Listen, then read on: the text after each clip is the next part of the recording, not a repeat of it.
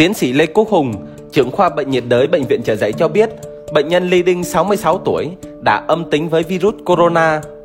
Bệnh nhân đến từ Vũ Hán phát hiện dương tính với virus corona ngày 22 tháng 1 và được điều trị tại Bệnh viện Trợ Giấy trong tình trạng có rất nhiều bệnh nền như tiểu đường, cao huyết áp, suy mạch vành, ung thư phổi đã qua phẫu thuật.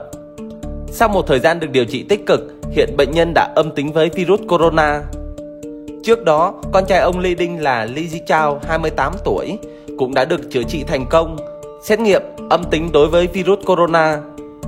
Theo tiến sĩ Hùng, hiện chưa có phác đồ điều trị chính thống cũng như không có loại thuốc kháng virus đặc hiệu. Bệnh viện chỉ sử dụng một loại thuốc hạ sốt, song song đó là sử dụng các biện pháp như mở rộng cửa tạo luồng không khí tự nhiên, 12 luồng không khí tự nhiên mỗi giờ, nhiệt độ phòng cao, có ánh nắng mặt trời, giảm đời sống của virus. Đồng thời, bệnh viện còn áp dụng biện pháp xúc họng bằng dung dịch sát khuẩn. Chỉ sau 4 ngày điều trị, người con đã chuyển biến tốt. Xét nghiệm sau đó chỉ là bước khẳng định âm tính với virus.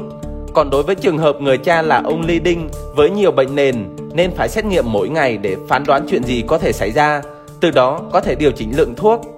Theo tiến sĩ Hùng, điều quan trọng nhất là phải theo dõi, áp dụng tất cả kinh nghiệm điều trị lâm sàng để phát hiện sớm những biến chứng và ngăn ngừa. Làm sao để giữ cho bệnh nhân một cơ thể ổn định, có thể chống lại sự tàn phá của virus?